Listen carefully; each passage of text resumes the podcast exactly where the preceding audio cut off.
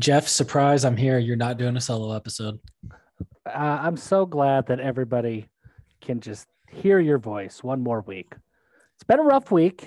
You're going through some stuff. Your family had a, a COVID loss. It sucks. It did. It does suck. Sorry to hear that. Uh, if anybody wants to contribute, you guys are still, I mean, you all have to tell everybody where's your Venmo and everything, but you guys are trying to cover the costs of the funeral for your aunt, your wife's aunt, who now has how many kids and is on her own? Um, she so they have nine kids total. Three have graduated from high school, and so there's six left at home, ranging from three to fifteen or fourteen.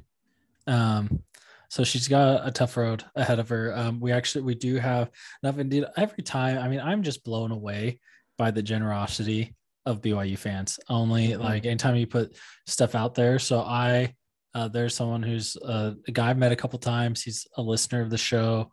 Um, after the cease and desist thing, he's actually married to uh, he he's a widower, got remarried, and uh, his wife is new wife is a uh, she was a Utah fan, but she has she converted last season.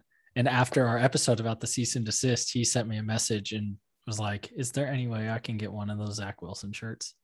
And and I was like, "Okay, like I'll send you one." And he's like, uh, "I was like, well, I was like, he's like, oh, I'll need to pay you for it." And I was like, "No, like don't." I was like, "Don't worry about it. Like I I can't sell it to you, so but I'll just make it for you and I'll send it to you."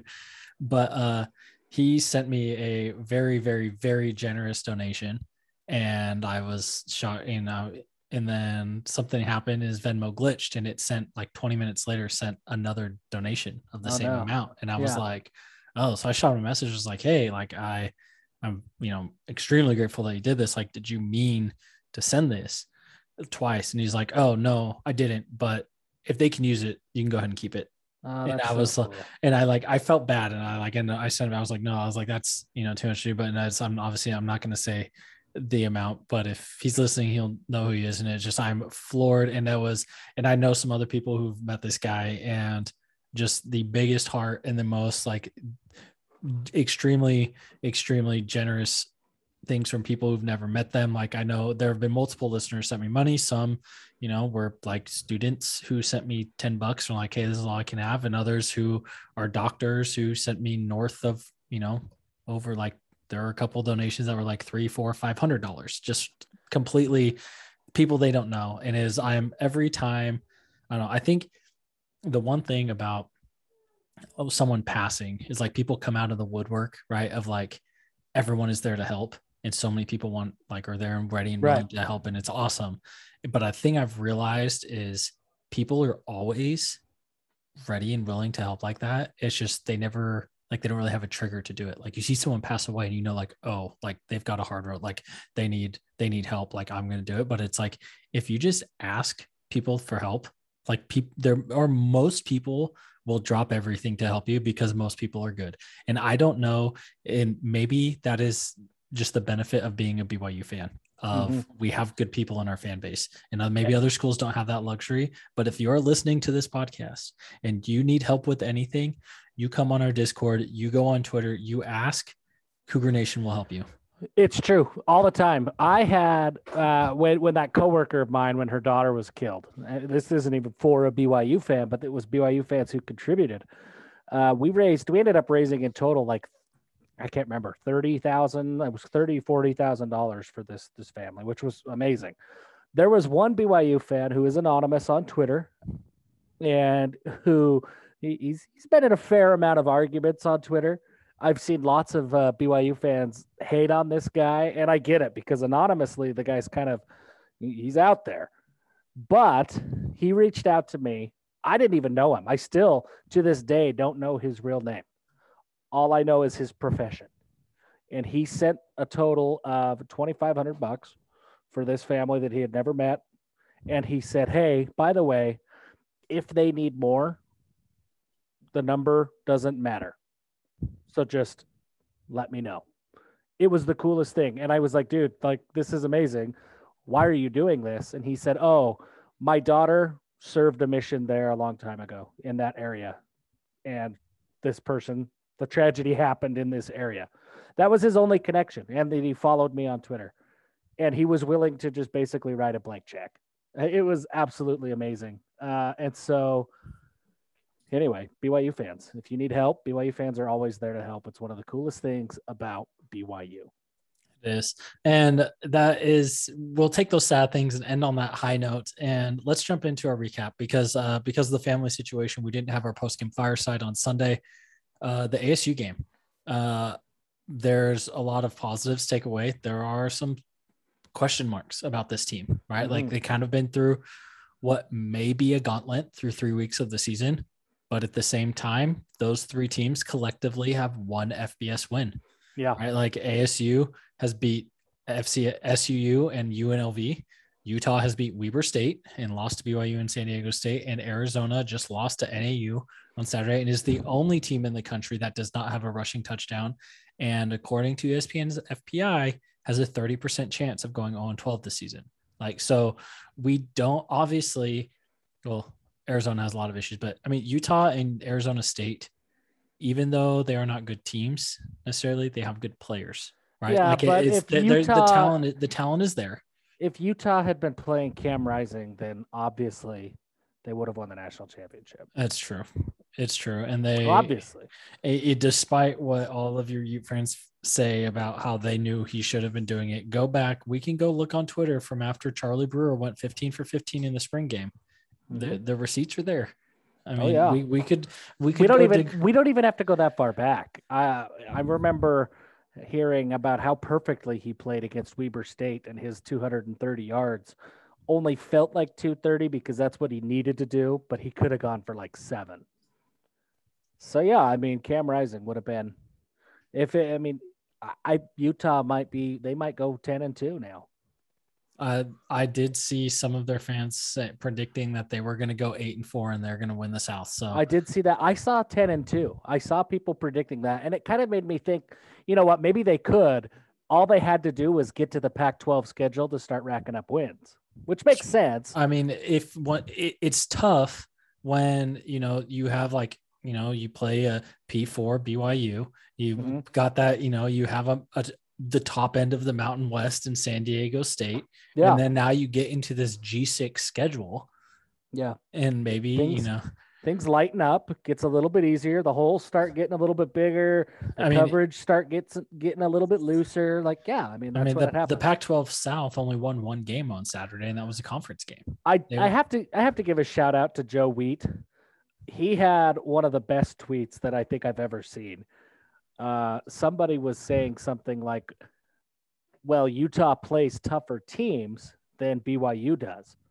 And they were like trying to like, you know, really, really downgrade what BYU has done so far.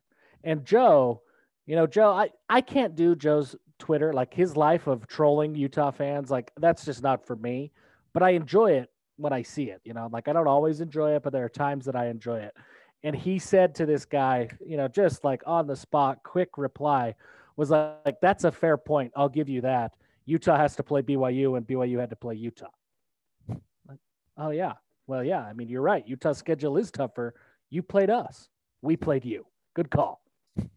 I thought it was glorious. One of the better tweets that I've seen. He he was on a roll after the last week of much much, much there was an overflowing of good content from him yeah. and what he was trolling. And I don't know how he puts up with it. Um, but I mean, I think obviously we all know the play of the game, right? It mm-hmm. was the, and it's probably, it's one of the best plays in BYU history. And I yeah. think it might be my favorite. Not so much, I mean, there have been cool plays, right? Like I, I was in the stadium when Austin Collie had caught the fourth and 18 catch. Like I remember watching, you know, being in my living room, watching Beck to Harline. I, you know, all of there's tons of different plays. One of my earliest memories is in 96 when Sark hit K.O. Kealaluhi to seal the game. Right. And then, uh-huh. and season, and, and so I, I remember all those things, but I think this, all of those, it's like, you know, guy made a play or, you know it was just like someone fell down or whatever like it but this play by Tyler Allgeier like it was just pure fanatical effort right this like play, and that's there have been great moments in byu history there have been great plays without question but like things like Riley Nelson's touchdown pass to Mitch Matthews uh, to beat Utah State in the last second. Like that was a great moment. But we've seen catches off of deflections before. Right. Jim McMahon in the Holiday Bowl. Clearly an amazing comeback, a great moment when that Hail Mary got caught by Clay Brown. But we've seen Hail, Marys before. This play from Tyler Allgeier was the greatest play that I have ever seen because I have never seen anything even remotely close to a play like that. And Yep. I don't know that we're ever going to see it again. No. And so it may not go down as the best moment, right? Like Beck to Harline, clearly, game winning touchdown against your rival. That's a crazy great moment. But we're going to see touchdown passes like Beck to Harline every week in college football. We will not see a play like what Tyler Allgeier did for the next decade, decade plus. That was amazing. I think that's a good way of breaking it down of looking at the moment versus the play. And I think the thing that I loved most about it, and as I, I was talking to my dad and brother after the game about it, and you know, and kind of everything that was going on, was just like how, to me, like that really shows. I think it, it's almost. I don't know, we've talking, you know, we talked about how the weekend, like beating Utah, was kind of symbolic of, uh, like everything, right? Like we got the Big 12 invite, the streak is over, like we're ranked, they're not, all this thing. We freaking beat the crap out, wore them down so much that their quarterback quit and they lost to San Diego State. Quit. um, they, but it's this this play shows to me like if you had any doubts of whether Kalani Sitake should be the guy in Provo running this program, look at that play. Yeah. Compare what Tyler Allgeier and Jaren Hall were doing, chasing down that play Oh, yeah. to Jake Heaps' fumble 54 to 10. Or this pick six of that, or Tanner Mangum, you know, in the Vegas Bowl watching three pick sixes in the first quarter, right? Like Well, there's, even even under Kalani, you know, Bo Tanner watching a ball go over oh his head. gosh, that and- that's just the laziest play I've feet. ever seen. Right. Yeah. and- this is I, I wrote about this that that play is I think the ultimate signal that players have bought into his culture because the play itself was phenomenal. The players talking about the play afterwards, I think Jared Hall, like they all kind of alluded to it, but Jared Hall said something that was really, I think, poignant in, in, what this play represented. And he said, Oh, Tyler Allgeier, yeah, he makes the play of the year in college football that's a guy that he did it. You know, he loves his teammates. He loves this game.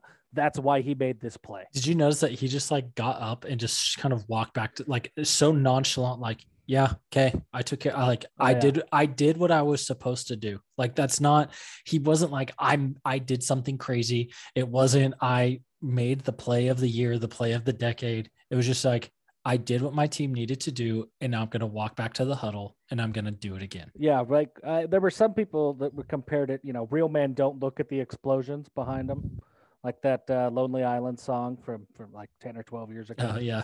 uh, I, I also I don't want to take away from Allgeier. Like we're gonna give him the credit of just like yeah he's a stud, so he just walked off like a stud. I think he was gassed. I don't think he could celebrate because the dude was so tired. but yeah and i mean and it wasn't just him right because even if it it was everybody else and it was like if Jaren wasn't right behind him to fall on it asu could have still just fallen on it right Oh, there yeah, and it would have been there. whatever Watch watch the beginning of that play, right? Like watch immediately following the interception. Allgeier had to shed a block. You don't pay attention to it, but he had to beat a blocker and then get up to speed. But the blocker assumed the play was over.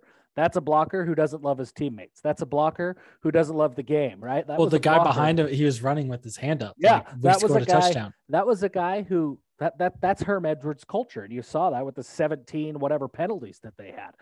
That's a guy who, oh, looks like it's over. I'm going to take the easy way out. You look at Jaren. Jaren also had to. I don't think he shed a block, but there was a guy who could have blocked him, well he and Jaren just ran right past him. when blocked it was Jaren and Tyler bumped into each other going around that guy Okay, yeah, whatever it was. That there were there were a couple of players that could have blown a couple of ASU players who could have blown that play up and prevented it from happening had they simply done their job after the interception was made. But they didn't. The difference between BYU's culture today and ASU's culture, or even BYU's culture three or four years ago, is perfectly embodied in that play because that was it. Like that play most of the time. If Merlin Robertson walks into the end zone and that goes for a pick six, nobody in their right mind is going to say Tyler Allgeier should have made that play. Nobody would have thought that. Yeah. They could have easily let that go and just said, "Yeah, we got to got to score on the next drive." That's what most football players do. But because of the culture that Kalani has created, and because of the way that these players have bought in, they deserve and a ton not of and credit. not and not just Kalani, but also we need to give major, major, major props to Nu Tafisi because the last two weeks we've seen in the fourth quarter Yeah. where we've needed a drive, we haven't necessarily run the ball well. We've needed to uh, start walking with a bigger stick, so to speak, Mhm. and chew time off the clock and milk the clock, get some points on the board to seal the game. And the other team has looked gassed. Well, we haven't. And then you look at that play. And so both that is both Nu Tafisi and his staff getting the guys ready in the weight room. then also your strength and conditioning coordinator is the coach that your players spend the most time with across the board. question. And so a lot of your team culture comes from the tone that they're setting in the weight room. And whatever Nu's doing is working. Yeah, like all of those people, uh, and I'm looking at you know who you are people on Twitter who were getting ready to fire the strength and conditioning coach because there were some injuries. They've been oddly quiet the last couple of years because turns out wasn't strength and conditioning that was a problem. It was just football has injuries because the strength and conditioning program's done a really, really good job.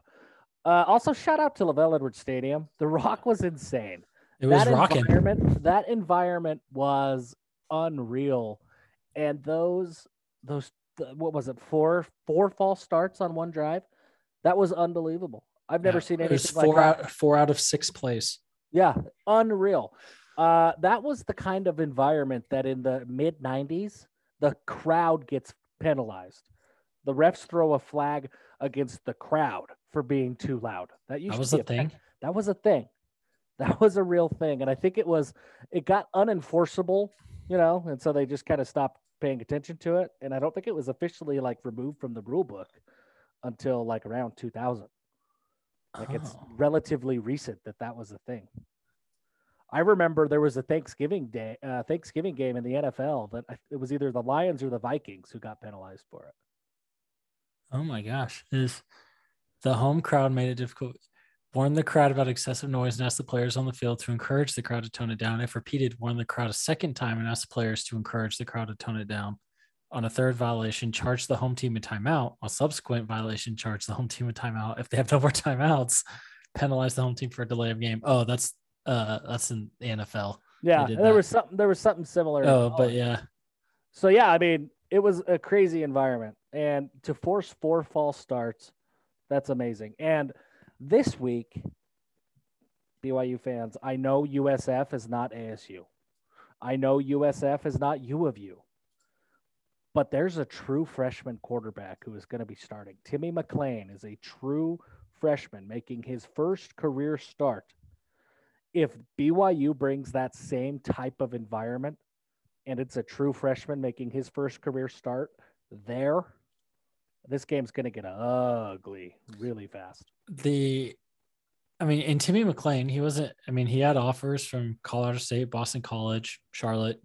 You at UCF, Coastal. yeah, he can play. Um, he he's a I mean, Timmy McClain, that sounds like that's like an SEC quarterback name, right? Like that's a when you hear Timmy McClain, it's like I think like, oh, Timmy McClain is the starting quarterback at Auburn or Vanderbilt. Or like See, I, I, I thought Sunbelt myself. Like it feels like it's the it's the Grayson McCall that like, oh wow, he's really good and could go to the NFL, but he's playing it. oh, like, I'm not I'm not even thinking about just his playing. I'm just thinking his name, right? It's like Okay, So okay. you Tim like Bo Nix and Timmy McClain. Those Yeah, are similar names, right? I get it. I get it. Or John Rhys Plumlee. Whatever happened to him? That's uh, probably why. That's probably why Justin Fields really had to transfer, right? Like Justin just like, Fields wasn't a I- Georgia name. There's no. This doesn't There's- work. Yeah, I get that. I get that. He can play, and he's going to run. Uh, he's going to run a bunch. He and that's what he's known for. And so, uh, the Rock, the the environment of LaVell Edwards Stadium, there's a real opportunity to impact the game once again. Before we jump crazy headfirst into USF, is there anything else that you really want to talk about with ASU? I mean, the defense played well. I think we have. Okay, we are back. Uh, we'll see how choppy that is after we edit this. That was the first time in close to 100 episodes, including post game shows and bonus episodes and whatnot, that we have had Zoom randomly crash on us. Yeah, weird. But whatever. I got the audio, so we don't have to go back and redo the whole thing. Um, so we were talking about Timmy, the freshman quarterback, Timmy McClain will be going into LES. This is, I mean, they played at the swamp, so he's played in a tough environment before, but body clock's going to be weird, right? But he, did, he didn't start that game. He did. He didn't start that game. he game. Played. He didn't start. He played, but he didn't start. But you know, the body clock's going to be weird. It's a late Mhm. kick. It's at Mhm. altitude with that thin mountain air where he's, you know, obviously he's down. He's from Florida and he's playing at a school in Florida where you can you walk outside and you can taste the air because it's so thick and humid. I I did an interview with our guy Will Turner, who covers USF for twenty four seven, and when I mentioned that this is the interview where you talked about premarital sex, right? Yeah, that that got weird. Um, but when when the game got down into, or when I mentioned that it was going to be sixty degrees ish at about kick, at kickoff, you would have thought that I told him it was going to be like negative twenty five. Like the idea of playing football in sixty degree weather was like, are you kidding me? That's miserable. So, yeah, weather. like it's going to be a beautiful October September day in in Provo that's going to play a factor. These Florida guys, man, they're not used to 60 degrees at altitude. It's going to be different. Yeah, in that interview, I did talk about premarital sex. Look, he asked me a question. He tell he caught me off guard. First and foremost, Will is one of the the best podcast hosts that I've ever ever seen. This was his first episode, and for him to just like walk me through a bunch of questions, he kept it fun. That podcast, his uh, the the Fletcher and Fowler show is what he calls it. That's going to be fun to listen to all the time. Like he does a great job. He is, and he is a great dude. He actually he Venmoed me money as well. Yeah, Um, he's a like, he- great, great he's guy. a great dude. He's very supportive of our He- show. He He- asked I me, feel bad for him as a USF fan that they got. I mean, they were in the Big East. They thought they had it. Their school administration kind of dinked around a little bit and said, "Thought, well, we already got our Big East invite. We can just coast on this." And now, Yeah, at the week after US UCF gets invited to the Big Twelve, like, oh, I think we should announce uh, building an on-campus stadium for our, so we don't have to play in an empty Tampa Bay Buccaneer stadium. Yeah, they, they've done some dumb things, but that podcast. So he asked me a, question that I, I think a lot of opposing, like BYU opponents, want to ask, but they don't know how to bring it up. And Will just he did it in a way that wasn't weird or uncomfortable, but it did catch me off guard. He said, "Look, BYU, it's a Mormon school. That's what people recognize it for. Tell me some misconceptions about Mormonism." And I got caught off guard. And uh, and so I said, "Look, one one of the three things." He asked me for three things. And one of the three that I came up with was that BYU's honor code is not all Mormons, like not representative of Mormons. And I was like, there are some components of it that that are rooted in like what Mormon doctrine is, like you know, premarital sex. That was the example that my brain came up with. I could have come up with anything, but I came up with premarital sex. And then he called me on it in the episode, and he said, "Whoa, whoa, we are break, we are starting out heavy in the first episode of my podcast. And so he he did a really good job of making me feel like, yeah, you know, I kind of put my foot in my mouth. And I don't really feel like that very often, but I did hear it was well done by Will. I don't know that he's published that episode yet, but it's coming. Uh, we'll send out a link to on our, our Give 'em Hell Brigham Discord server so that people can listen to it when it does go live because it was there's a lot of fun there. And I just googled this to see. So, um, the USF's campus, the two main roads that run through it are Fletcher Avenue and Fowler Avenue. Yeah, And so, so that, that's a good, right? I mean, I, you could see like if you're having a BYU podcast, like, uh, university and university. your university and can, or if you're talking about the stadium specifically, it's like you'd say Canyon and Parkway. Like Yeah, that'd be a go. solid name That's for bad. thing. I mean, and so, um, but yeah, it's I'm excited for that, and I I do like that you did uh, mention our Discord server. We are well over 100. Let's see how many people we got in here now. I think Five- we're knocking on the door of 200 if we really um, not quite there, but I think we're We are at 145 almost. We're, we're getting there. So and it's it's really fun. Our game threads, it is so much better of an experience than Twitter. Like it really is. And we started this week. We had a couple requests, so we started our USF thread early in the week, and have been people just posting things like, "Oh, I saw the some uh, USF reporter mention this, or I saw something about BYU this," or you know, we've talked a little bit about some injuries that have coming up, and and the not all of our VIP subscribers are in the Discord, but that's where if we do hear nuggets about injuries and things, uh, Discord is the safest place to do it because if we if we send it out in an email, it's easy for the email to get spammed, and that can get us into trouble. And if you, it, there's so much going on that it's, I mean, you can go hop back and see what's happened for the last day. But if you're going to go keep scrolling and go back through like a week and a half of stuff to find some little nugget that got posted, then it's just a little higher barrier to entry. But come Yeah. join us. Um, It's fun. it's really really fun i mean if you're not used to it it's like slack or teams or any other chat you know texting or kind of group messaging thing um and it, it's a lot of fun so come come join us there and let's i mean let's pivot more now i guess what else we already talked about Timmy McClain but usf it's the thing is going to be a factor but there are injuries to talk about yeah, there are injuries, and it's gonna be it's gonna be a big component of this game. Uh Jaren Hall, um, and I think we probably should have seen this coming, just like reading between the lines. Now, anybody who's watched the games, even sort of closely, has probably noticed that Jaren has reached for his ribs a couple of times since the Utah game. That I that was the first I remember it, and that he takes that fall, and he you know he falls funny on his side and he leaves the game. Now, Jaren after the game did a great job of downplaying it, uh, like you would expect him to do. He's got some Riley Nelson in him of like, look, I'm gonna just play until I can't, or until you tell me that I'm not allowed to. And so he said, yeah, they, which is exactly what you want in a quarterback yeah. And he said, yeah, yeah, I, I got the wind knocked out of me. Those are some big boys. But Kalani's answer to that same question, and I can't remember if it was immediately after the game or on Monday, was, well, we got to go and we got to see what the report says. We got to get, yeah, I don't have the detailed answers on that to even be able to speculate on his avail. Like it was a big, long, drawn out answer, right? And if it was very clear to everybody he got the wind knocked out of him, there's no injury feedback that Kalani has to get. So we probably should have seen it coming that hey, Jaren might be downplaying this. I would be surprised if Jaren plays. I would be surprised, frankly, if any of the guys who were dinged up play. That would include Nisa Mahe. That would include uh, Isaiah Heron. That would include Tyler Batty. Like all of those guys left the left the game at some point. Some maybe came back. I don't think any of those three did, but I, I would expect any of those guys who were dinged up at any point to sit this game out. And and there's a level of concern there. And here's my concern: is I hope that they're hurt. And uh, that sounds weird, right?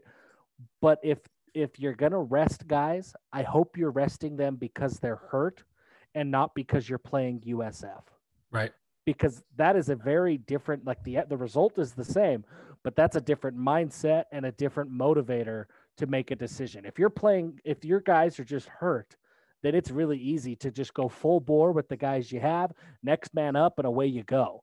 But if you are playing guys who could play and you're saying well let's rest you for another week to get you 100% you're 90% we want you at 100 that's a different mindset because to the rest of the team that's saying we don't need our best guys. We don't need our best 11 in order to win.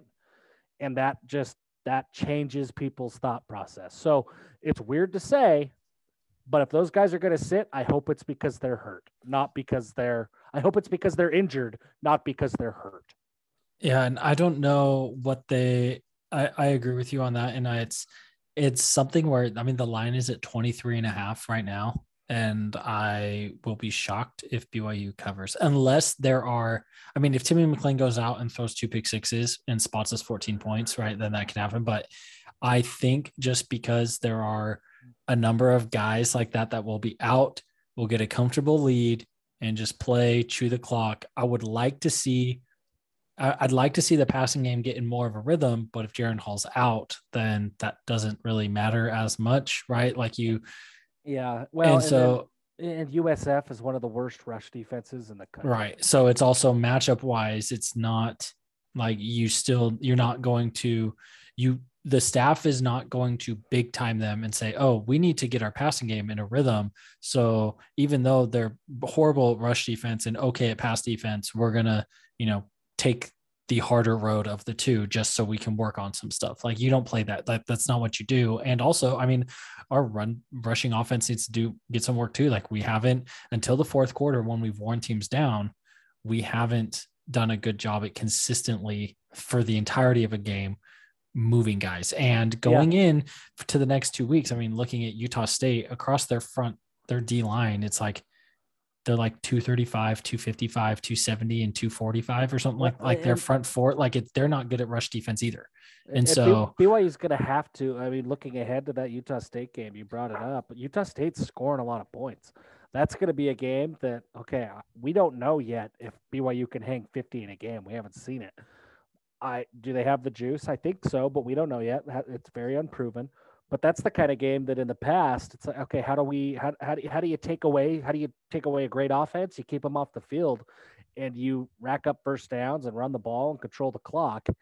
That could be a game where okay, Utah State's offense sucks. Let's rely on Tyler Allgeier Lopini Katoa.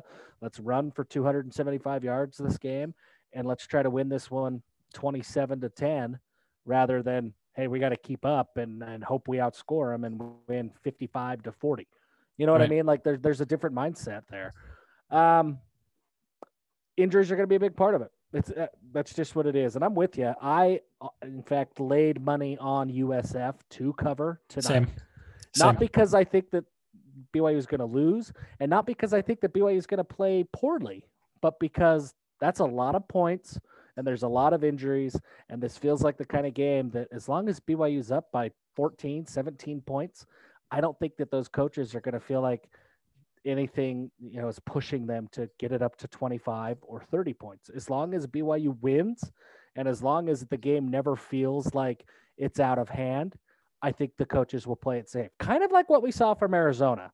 Like even when Arizona was coming back, that game never felt like BYU was going to lose. Right. And at the end of the day, they won by eight. Does anybody really care that they won by eight now that they have two more wins under their belt? Nobody remembers nope. that they didn't play great. So I, I think you could see something like that here. Yeah, it does with Boise State.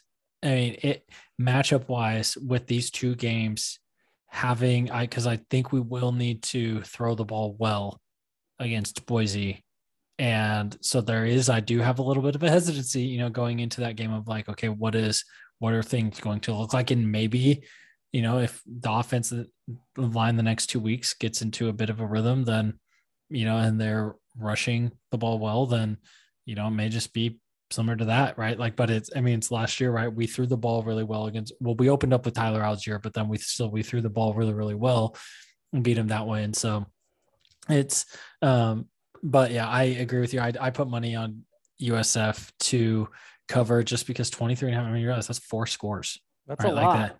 And that's, and it's, that's to cover, you're saying three touchdowns and a field goal. That's, and that's really, and to put it into a different perspective, like, okay, if, if the defense holds USF to 14 points, that's one hell of a defensive performance, right? Like, right. So what you're saying is you're really confident that BYU without Jaren Hall, without you know whoever is going to win 38 to 14, yeah, or more. A, that's a lot of points. So I'm with you. That felt like an easy. And I think the total was 53 like, and a half. Yeah, something like Does that sound right?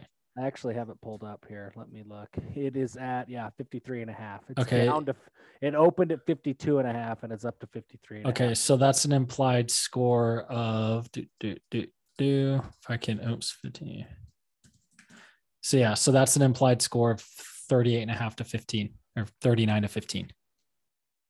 So yeah, that 38 to 14. I mean, that's kind of what you're saying is could that happen? Yes. Could it could it be 45 to 7? Definitely. Could it also very easily just be like mm, the entire second half we're just milking the clock because we're up by three scores and we don't it turns into empty the bench the way you would like the way they're going to against Idaho State in November, also yes. Yeah. The the uh, uh, the only thing really going into this game that concerns me is that it's the it's that mindset.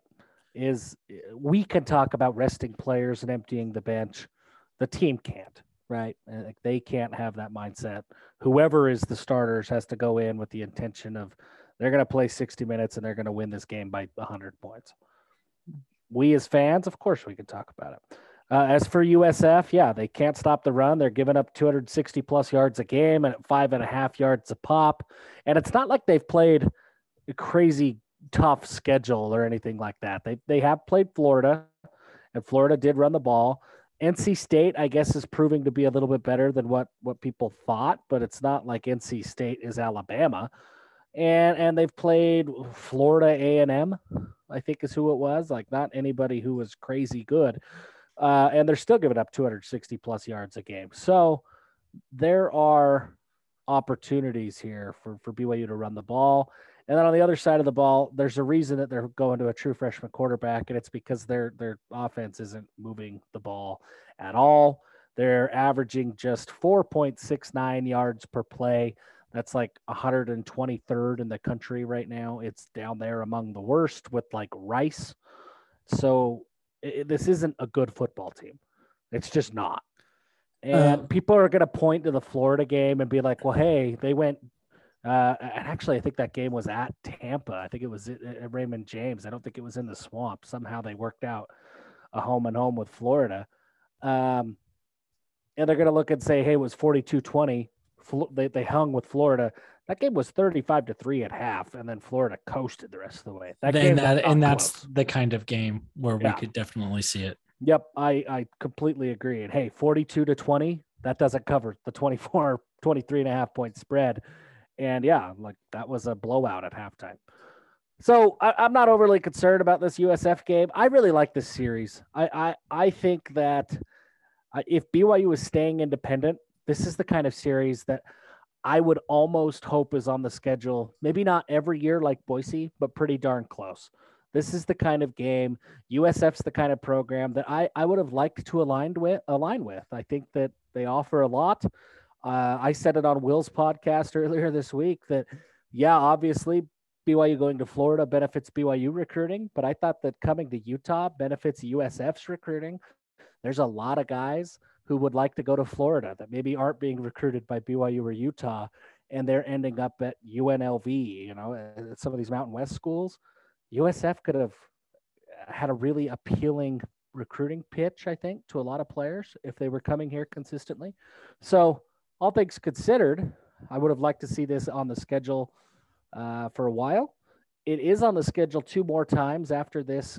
After this year, I'm anxious to see what happens to that. I think they'll get pushed back because they're on sure. they're on the schedule for next year, right? right? I think it's the next two years. So next year will stick, and BYU will go back there, almost certainly. And then in 2023, is this one of the games that you keep a home game in Provo against a, an American team? I mean, it kind of feels like you, it. You keep that, or you'd say, "Hey, we got to kick you out to you know 2028 or something like that. yeah, that." Something right? like that. Um, but yeah, I would I would definitely like to keep it, and it's maybe something, and who knows what could happen. It, you know, if it's really a shame because it honestly, if kind of, I mean, you maybe this is that was a very bad sentence speaking on my part. this I'm trying to gather my thoughts here. Does Houston, um, Houston, USF was set up right? I mean, at one point in 2007 with Matt Grothe as their quarterback, USF ran up and they were number two in the country. It was their fifth season as, as an FBS school. They were invited to the Big East based on the projections of, oh, well, you know, Tampa is a big market and we need to replace Miami, who just left to go to the ACC. So let's bring in another team, which even though Tampa is Central Florida, apparently it's the University of South Florida because at the time it was the southernmost public university in the state. That's why it's, um, but I've then wondered that. That's funny. Um, but the you know it, they kind of had it set up and they won the lottery because that was at a time when people only cared about markets, right? Like it was like, mm-hmm. oh, we got the Tampa market, right? Like mm-hmm. Florida, and but then because they've done really nothing since they you know in the last decade other than the 2017 UCF USF game, that was the, one of the best college football games of all time. You should go watch it on YouTube. And there's condensed versions on there. It is incredible, especially like the last four minutes. I think there's there are four or five touchdowns in the last four minutes of the game. Incredible. Um, but the if USF had taken care of business and been respectable, they didn't need to go to a New Year Six game, right? Like they, I mean, like Cincinnati went to a New New Year Six game for the first time as member of the American last year. Houston went to one in 2015, right? BYU hasn't gone to one, so it's not like they needed to. And but if USF had taken care of business, does Houston get into the Big 12? Or do they say, uh, let's take US like USF and because it was kind of it was always the big three, right? It was BYU, Cincinnati, and UCF. It was those that was the done deal. And then it was argument was like, well, is it Memphis or is it Houston that we're going to take? And if USF was in that picture of who of these last three Maybe do they take six and say, we'll take all of you? Or do they say, sorry, Houston, sorry, Memphis, we're going to get a travel partner. Like we're adding a travel, BYU's brand is big enough. We need them. We're adding a travel partner for West Virginia and Cincinnati. We're adding a travel partner for UCF and USF. And that's like, so it's paired off. And it, it's, I feel bad for guys like Will because they're, I feel like their administration let them down because they had the golden ticket and they pissed it away. If I am a USF fan, I am so angry with Willie Taggart. And if you're Willie Taggart, you're so angry that you left USF because it was not that long ago that he had that program to a point that Oregon hired him away because he was coaching. They were doing things really, really well. And then he abandoned ship and then he left after what a year at Oregon to go to Florida State and put an A bomb on the nuclear or, uh, on the the Florida State program. And now where is he? Like he's at Florida, Florida Atlantic. Yeah, I mean he's right back to USF, but worse. And if he would have just stayed, he'd ha- he'd be making more money. And well, I mean he wouldn't have more money because he's definitely cashed in on buyouts, but he would have USF going, and USF probably is number four.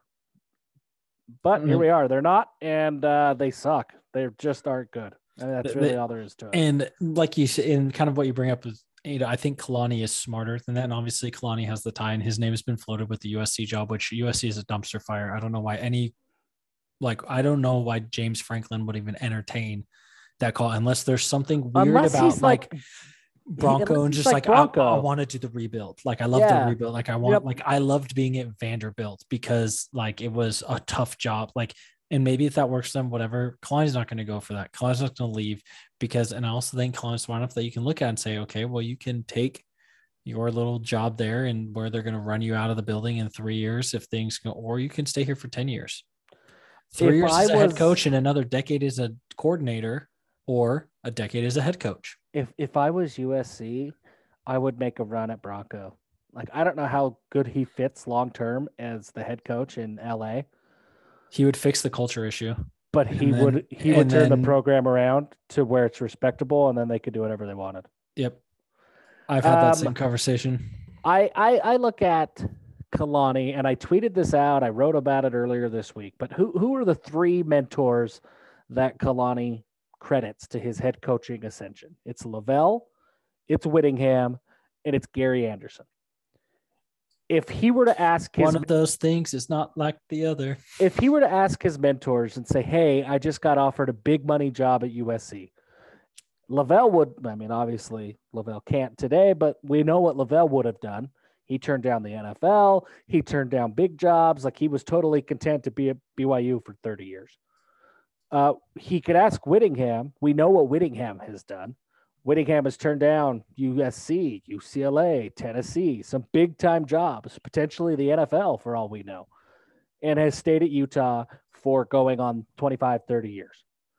And Gary Anderson left Logan and chased the money, took the big time job.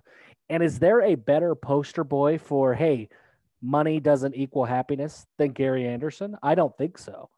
So if those are the three phone calls, if if Kalani's on the fence and he makes those three phone calls, I I, I don't think Kalani would treat this like Willie Taggart did.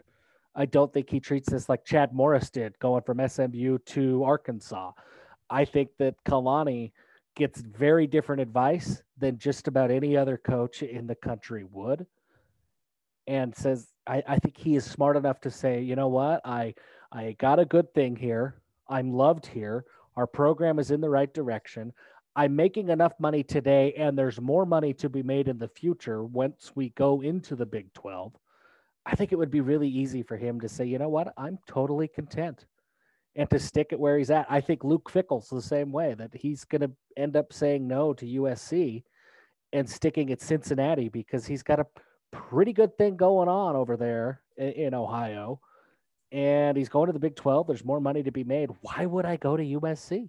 And in USC, and this is something too that I've thought about, and we talked a bit about it on Discord, right? Like it's US, you think BYU is cheap. I think with Kalani's latest extension, my guess is he's probably making somewhere between two and two and a half million dollars with bonuses. That's just that's kind of that's my hunch.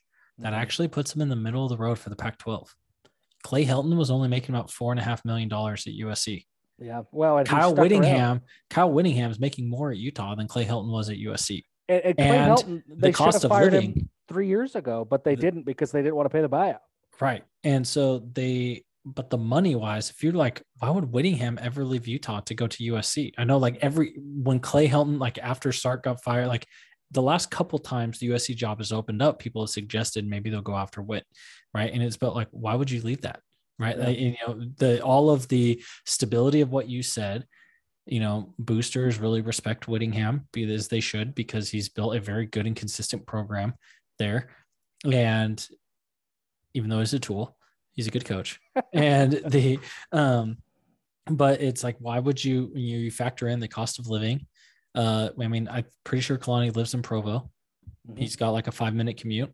You're going to USC's campus is not in a good spot. You're going to have to be driving 35 40 minutes an hour every day. I mean, when we're like when Rick Neuheisel was at UCLA, he had a helicopter come pick him up and drop him off on campus because he didn't want to deal with traffic. Okay, like that's what you're t- looking at, right? Like in Southern California, uh, the cost of living overall, like the taxes, like all the things. And as we've talked kind of, of over the last few episodes about like the Pac 12 trending down, where it seems like the Big 12 has solidified itself and has the better future. Think of a program like San Jose State. How will they ever, ever, ever compete, even in the Mountain West? Because San Jose is like that's one of the most expensive cities in the country to live in. They have hardly any fan support. Yeah, they're paying their coach like 750 grand, but that's like nothing, right? I mean, that's nothing even like I know it Charlotte is paying Will Will Healy on their Conference USA make where the schools only get 200 grand a year in TV money. They're paying him $900,000 a year to live in Charlotte, which is cheap. And the, you know, and so it's how are these these Pac 12 salaries adjusted for cost of living. You look at David Shaw as the highest paid coach in the Pac 12. He's making like 4.8. Mario Cristobal is only making like 2.7 at Oregon. I'm sure he's going to, he's to get a raise after their next, you know, after this season, how they've but done. right. But it's not like they are spending, like people talk about BYU being cheap, but relative, it's not like they're spending their way out of the building. And like it's, they are, the Pac 12 is not in the arms race I mean, I, I, okay. Obviously, we talked about Willie Taggart, and obviously he had connections with Florida. Like that's a big component.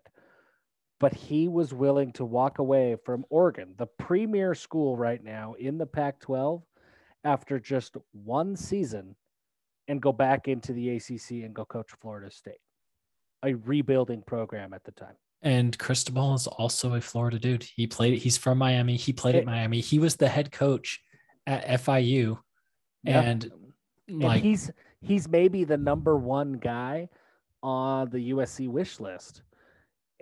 And so like it's it, it kind of just validates your point, right? That like there's not very many super appealing things, I guess, about coaching USC. Uh, before we move on, I guess here are the odds of the next USC coach, just to kind of put things to bed for BYU fans. Uh, Kalani's not even on the board. That's all you need to know. Yeah, he's not even on the board. Names that are on the board, but Kalani is not. Pete Carroll is on the board. Steve Sarkisian is on the board. Lane Kiffin is on the board and has better odds than Pete Carroll and Steve Sarkisian. So they've got the joke names that are on the board, and Kalani's not there. Other names that are there, Eric Bieniemy, which I think would be a, a pretty good. That would hire. be a very good hire if they could get him. uh, Dave Aranda, Tony Elliott, PJ Fleck, Cristobal, Matt Campbell. I mean, the, the, the names you'd expect. And the two favorites with plus 450 odds right now James Franklin and Luke Fickell. And USC fans still think that somehow they're getting Urban Meyer, which if they did, great. I mean, that would solidify USC as the Pac 12 South champions for the next several years until Urban Meyer commits a bunch of uh, recruiting violations and leaves the program in a tight spot. We were asked on the Discord.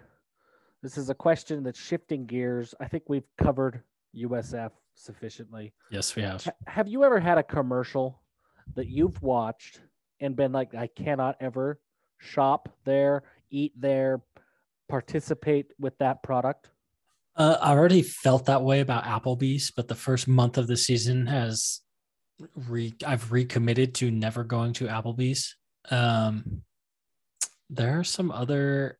Let me tell you the Uh, one that made me. I'm sure I've mentioned some before. There have been some more before, but I can't. I just can't think of it off the top of my head right now. Do you remember the 2015 Super Bowl?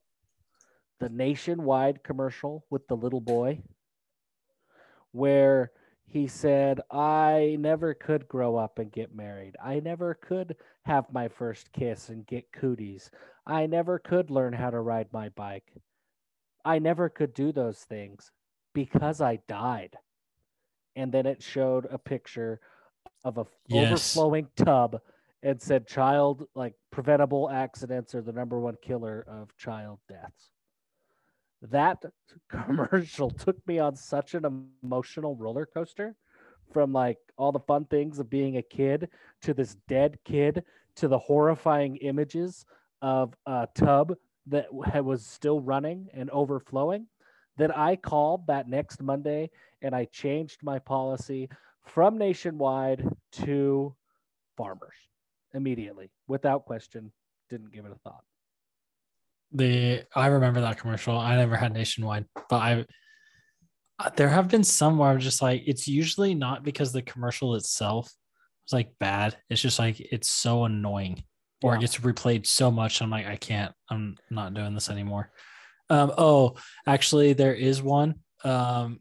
There is like a bagel shop here in Yuma, and they've started running a bagel, like uh, running a radio commercial that I've heard a thing, and the line that like the owner, whoever they ha- is on there doing the thing, they straight up say is better ingredients, better bagels, Yuma Bagel Company. I'm like, who the hell are you? You are not Papa John's. Like, and so I'm like, the fact that you just straight up verbatim stole a chain pizza thing. Well, and like, it's one thing to steal a chain. Like, I, I can respect the hustle, but like the Papa John's, even they got away from that motto because of Papa John being a racist. Right. Like it's I mean the better they, to be fair, they say better ingredients and better pizza. They say nothing about the quality of the people.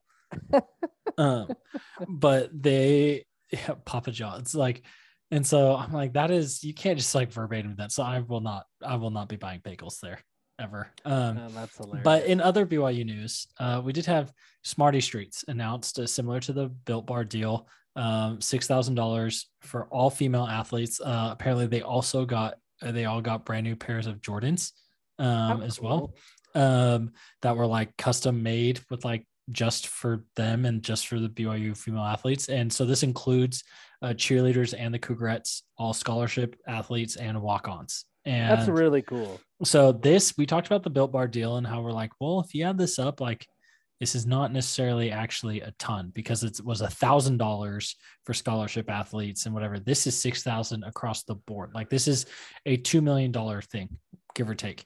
And i don't know how many years this is going to be but this is something that and I got on with Ben Criddle yesterday and was talking about this. It's it's a really interesting, different approach because with Built Bar, everyone's like, oh well, I'm gonna go order some protein bars. Like I know those, I like those, and it seems like oh, you're marketing to the fans.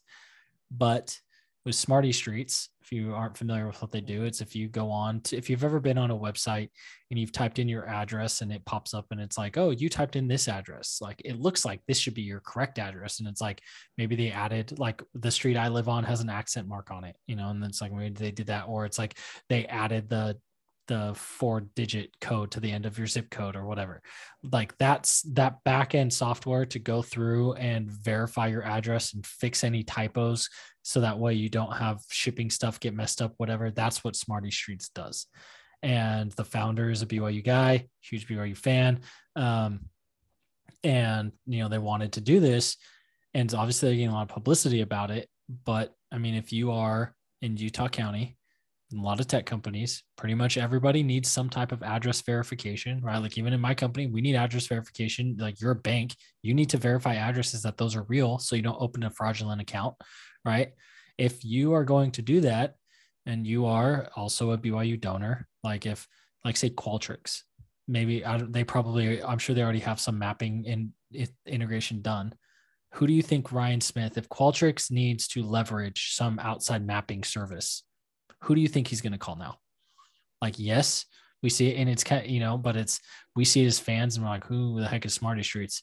But that would be more than two million dollars of revenue for that little company, right? Like, and there's tons and tons of other companies that do that, and it's and I even had a couple other people, you know, reply to when I tweet, you know, tweeted about it, um, and we were the kind of the we were the first media media outlet, right, to to get that scoop.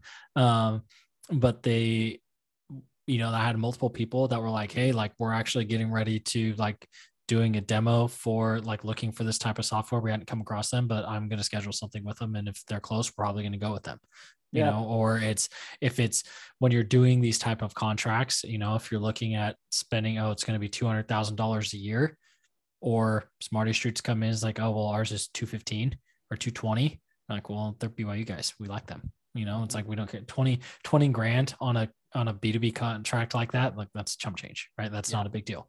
And so you are, I think it's a very interesting thing. I don't know how many years it will be the way built, because I mean, built now, it's right. Their practice say built. It's on BYU TV. I noticed it's the built post game show, built bar post game show on BYU TV. Like they're all in. And so they're like, theirs is a multi year thing but I don't know how many years Smarty Streets is, and I'm not sure if they're pre-revenue or not. I'm, a, I'm they can't they have to be profitable if they're dropping two million dollars on this. But say, they, they, have um, got to be profitable. But it's I don't know how long term they want to be with this, but it seems like the guy is very committed. Well, just because if you notice his Twitter account, he replied straight to me, and I looked at it, and it's like it doesn't. He's got like 400 followers. He's like very behind the scenes. Right? He's like he had the Linux Penguin as his Twitter Avi and was just like, uh, and he had like 600, you know, followers. Doesn't have his bio. It just says he like lives in Salt Lake. It doesn't say like CEO of this dude. This like he's not like there's no ego there. They legitimately yeah. are just like, hey, we can do this. Let's do it. So they had donated in the past. Like he's a big donor for I think the Cougarettes. I think they'd already donated like a quarter million dollars. I think he himself, maybe not even like him personally, not Smarty Streets. So like this is a something I think that that that John Oliver really wanted to do, and it's awesome. Like it's very very good. And you're right, the B2B marketing, that's the difference, right? Like Built Bar, in order for them to, to maximize their ROI on that built deal, they've got to sell a ton of candy bars. And they did. Like I, from all everything that we've ever heard, they've already maximized their return. They've done great. That's wonderful. And that's something that they can do each and every year uh, and, and that's you know it's like why McDonald's still markets because you're in order to stay relevant when you're in that direct to consumer market, you've got to continue to sell, right? Like we get it. B2B marketing, it isn't that, right? Like Smarty Streets doesn't have to have a million people sign up. They have to have 12.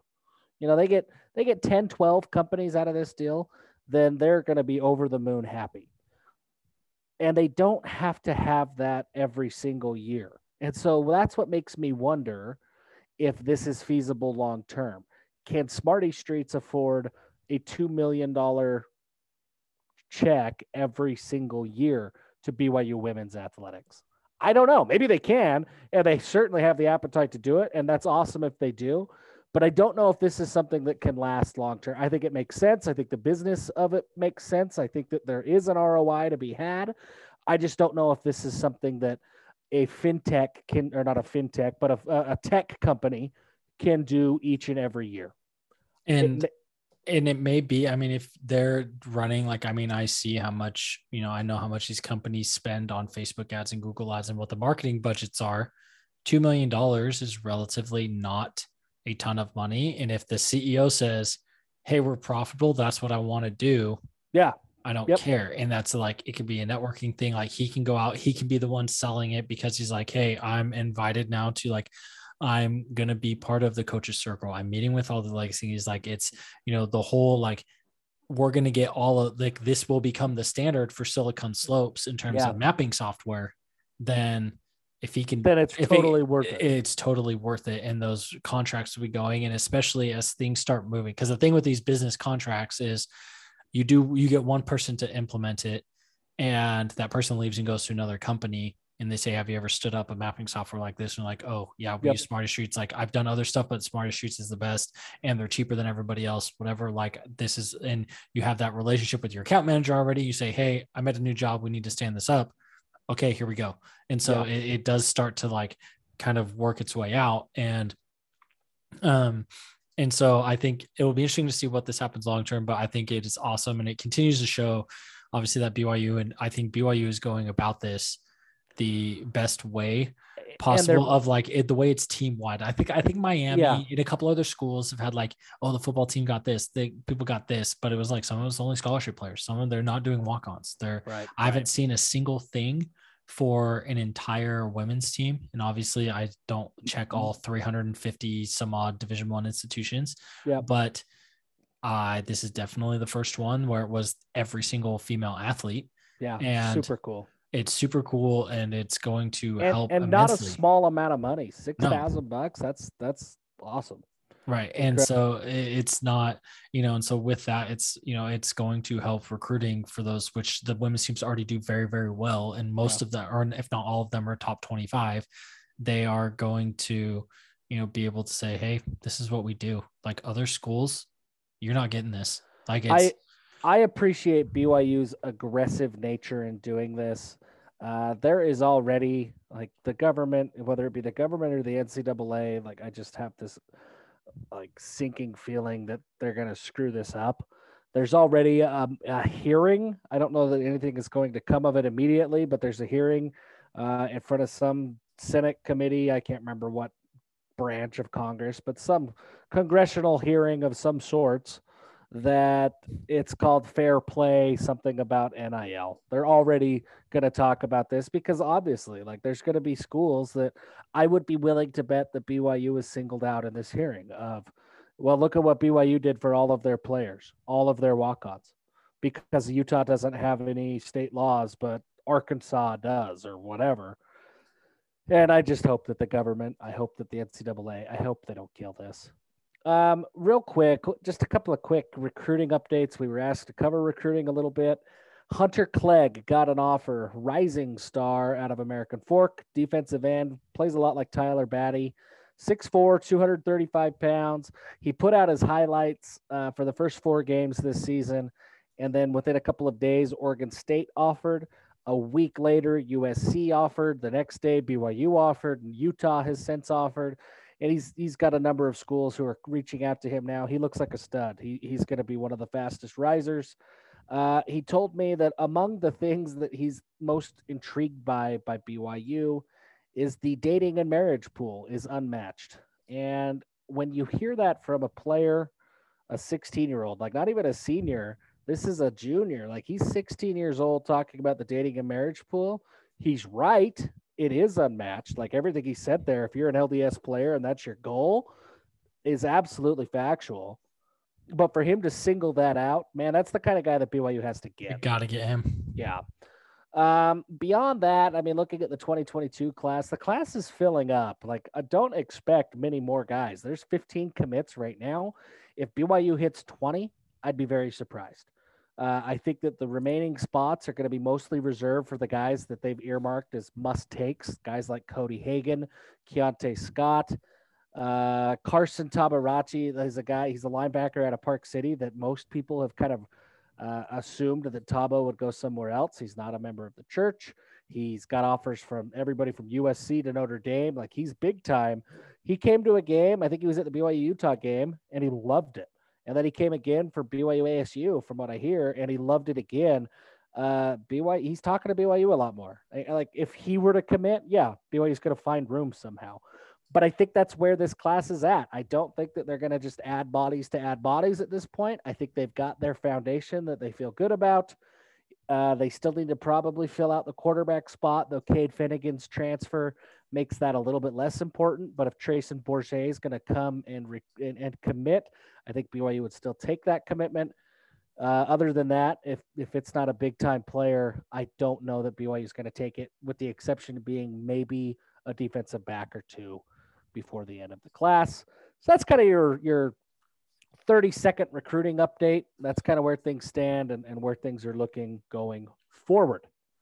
Yeah, we and with that, I think too, is also, I mean, there's also the Built Bar. There may be guys where because of Built Bar, some of these guys like uh, you know, Caden Chichester or um the I Cooper, like, Cooper, Cooper Ross. Yes, Cooper yeah. Ross. Like some of those guys that were more of reaches may get pushed to okay, you're going to be preferred walk on, and Built's going to cover your tuition for a year, and Maybe. we are we are your only offer. So there's you know you you know I mean if you want to walk that's fine, but I mean yeah, that right? and, and so if there's a lot of signees that you know that may be something that we see. Um, so wrapping up, we have our games to watch. Uh, we don't have spreads on all of these. We got away from doing the spreads last week, and I think someone someone asked more of kind of what are your like just games to watch just as a fan. And so I think obviously, I mean, we could do our picks, whatever. But we've sucked so bad this year one, that you don't want to hear our picks. We've sucked, and also most of our fans like you're not the gambling type. And I think too, if we are fan influencers, just to say like what's going to be intriguing like what yeah. is something that's an off the beaten path game yeah. that you may want to watch like you know the like what's going to happen when mtsu and charlotte kick off on friday night? Like and you're like oh here's this random g5 matchup but trust us you're going to want to tune in to at least the first you know quarter or so of this one right? Mm-hmm. like those those kind of games. So games to watch this week. Number one wake at virginia. Uh, virginia has good quarterback play. They sh- do not have a very good defense, which is very surprising for a thing. Wake Forest is also surprisingly good, and Sam Hartman, their quarterback, is playing good football right now. And if you look at the Massey composite, Wake is the better team by the majority of the computer rankings. It's so be a lot of points in that game. It's going to be a lot of points, and I think I think people saw the amount of points that Virginia were, was putting up, and but forgot the other half of the field as well is also a thing. And I think Virginia's going to drop a couple games before they roll into Provo. Um, but that will be a game. And I think that one will be surprising because no one expects it because of Wake. Virginia reminds me a lot of 2014 BYU before Taysom's injury. Um, that remember that 2014 team, they were 4 and 0 rolling into that Utah State game. They couldn't stop anybody but Taysom and that offense, Jordan Leslie, like that was that year. They were humming. And once Taysom went down, it took four games for uh, Christian Stewart and the offense to get back into to, to winning mode. But the defense was dreadful. Like that was the year that that BYU went up to Boise and gave up like 55 oh, points. Gosh, Bronco had to take over defensive play calling again this Virginia team is a lot like that BYU team. That that offense, they are riding Brennan Armstrong to wins right now. He is playing way better than anybody expected him. As long as he's playing this way, then Virginia is going to be okay. As soon as if he were to get hurt or if his play were to come back down to earth a little bit, Virginia's defense giving up so many points that they would struggle for bowl eligibility. So it's just you know rack up as many wins as you can until your quarterback comes back down. Like that's that's kind of the what seems to be happening in Virginia. The next game, it's really a name game. Like it's going to be a good game. SMU and TCU is going to be a good game. But the cast iron skill, the battle for the cast iron skillet, you know a, we've we've got to highlight that. That's an all-time trophy yeah. name right there, and it's and it's uh, and it's good now too because you know SMU is actually a good program. Sonny Dykes has a really good thing going there. And they, you know, he's been recruiting really, really well.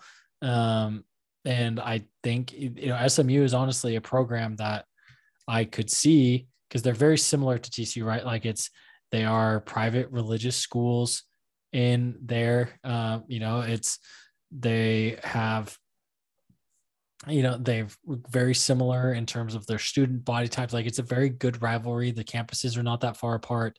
Um, and it's tcu has owned this rivalry you know since uh, basically since smu got the death penalty since the death penalty so yeah. since the death penalty what so 86 was their last year they're one two three four five six seven they've beaten them seven times and TCU has won one, two, three. It's like it's like 25 to 7 since the uh in the last thing. And it was the I mean, so currently it's 51 to 41 TCU is in the streak and the uh, longest win streak was SMU beat them 15 straight times from 1972 to 1986. So that's take away those like it's been very much been flipped against that. And so it, it's a good matchup. Um, I think it's going to be fun and it will be a good fun test. Tanner Mordecai uh, set the record for most touchdown passes in a three game stretch in NCAA history. Um, the Oklahoma quarterback that transferred to SMU. So it, it's going to be a fun one. Um, you have Notre Dame, Wisconsin at Soldier Field in, Chicago. In Chicago. Chicago. Uh, this is the Jack Coan game. Uh, it's a coner. Get yourself a coner in this game. Jack Coan transfers from Wisconsin to Notre Dame and is now the starting quarterback for the Irish. These two meet up. This is a this is a game that indirectly impacts BYU. Uh, Notre Dame is ranked 12th. Wisconsin is ranked 18th. If Wisconsin wins, I could see them jumping BYU in the rankings because BYU is going to play USF. Nobody cares, and this will be a nationally televised game against Notre Dame. That that win's going to matter. Uh, but a fun game to watch. Notre Dame's been fun to watch. They're not quite as good as they've been the last couple of years, but still a very, very good football team. And Wisconsin is what Wisconsin always is. Uh, so, a game to watch, and it will be on national TV on Fox. Uh, the next game you've got here is Clemson at NC State, and uh, this is an upset alert. This could be the fall of Clemson. Is their offense is bad? Like I do not know what happened to DJ Uiagalelei, but they it's bad. Are, are bad. Like it's uh let's see, NC State. I mean, Clemson is the line opened at 12 Clemson by 12, moved to Clemson by 10. It's on the road, uh, you know, in Raleigh. And the computer, like the prediction tracker here, shows that the average computer model has only has it as Clemson winning by seven. So it's looks like you know they most computers are picking the uh, Wolfpack to up you know to at least cover, and I think this I would not be surprised if Clemson gets knocked off because they beat by Georgia Tech where they didn't score a touchdown in that game. You know they lost ten to three, and the game-winning score was a pick six. They um they almost lot like they struggled I mean, obviously they beat South Carolina State, woohoo, an FCS game, and then they only beat Georgia Tech 14 to 8. So, and they've dropped now to number nine. So it's, they've got a, they need to have a come to Jesus moment with Dabo because oh, they, their offensive line looks horrible and DJ is running for his life. The ACC is so bad. Yet the Pac 12 is worst, but yes. Because I'm just looking at Clemson's schedule and they're not good. They have they're not good, right? You're right. They they lost to Georgia. They put up three points. Georgia's great. Then they play Georgia Tech and they only put up 14 points. So they have scored a grand total of 17 points against FBS schools. And yet, looking at their schedule, NC State is probably the only game that could give them a run.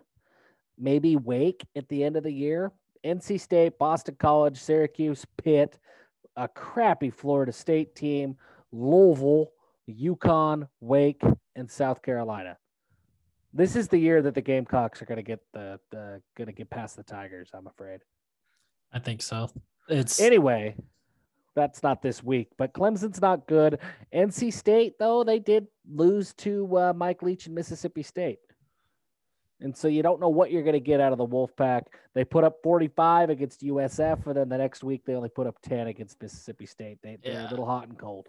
Yeah, it's um there is they are hot and cold and it is iffy with them, right? Like it is it's iffy and you don't know what you're getting, but you I think with Clemson, you can't expect teams to put their best foot forward. Right. And we've seen before, right? Because Pitt beat them that one year. They went up and they lost in the Carrier Dome to Syracuse.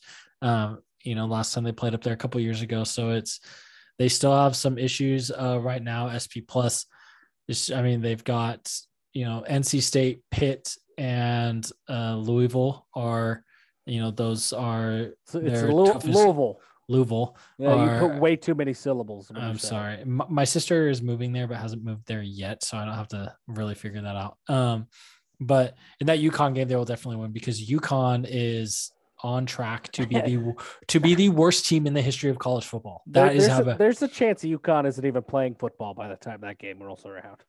That is also not true. And lastly, uh, BYU's next two opponents are playing. You can get a preview of this because Boise State is kicking off in Logan against Aggies Yeah, at 10 a.m. Mountain on that's right.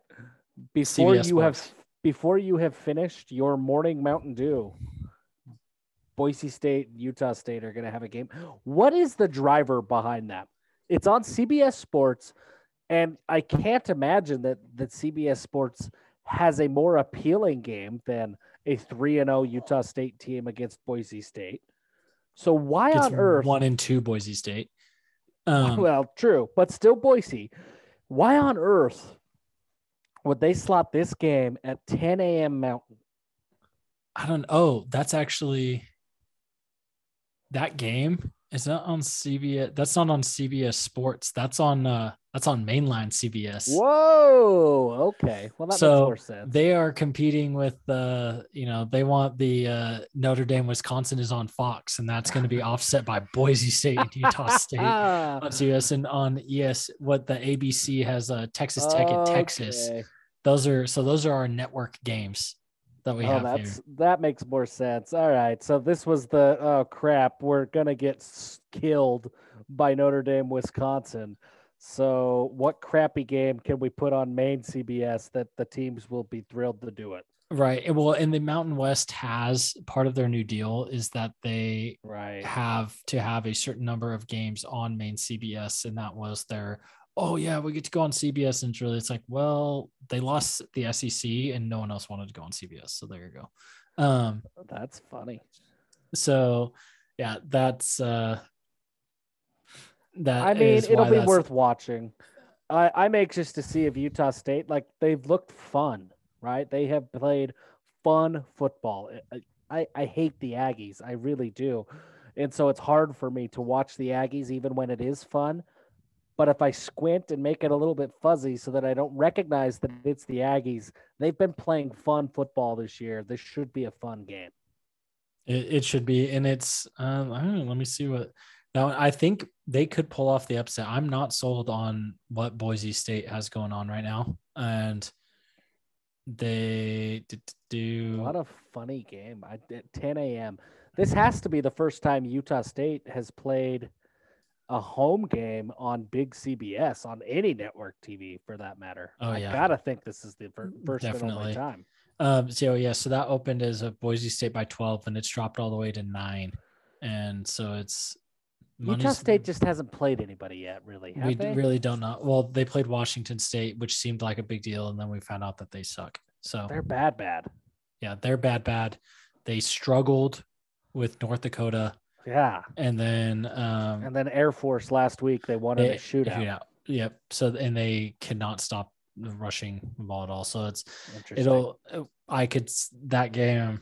if they get tricky. past if they get past this game they they miss Air- uh, san diego state this year if they get past boise i they got to be in the driver's seat for a pa- uh, pac 12 a mountain west whatever division they're in title this year Yep, they'll have to get their Wyoming. Um, and that's in logan yeah, they'll gotta get. Let's see. Going to Laramie, I just assume if you play in Laramie in November, you lose. Even if Yeah. you win, you lose. Um, this is true. So let's see. Yeah, they gotta go. Uh, UNLV on the road. Eh. Call it. They have Colorado State at home. They have Hawaii at home, and then they got to travel to San Jose State. That'll be a tough game. But that's a weird thing to say.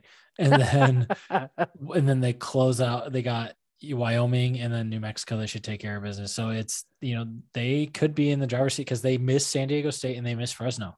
So that is they should if they take care of business against Boise, they should be yeah in the driver's seat for this. Um, I saw something really weird that uh okay so Hawaii on September 25th this week Hawaii is playing at New Mexico State in Las Cruces.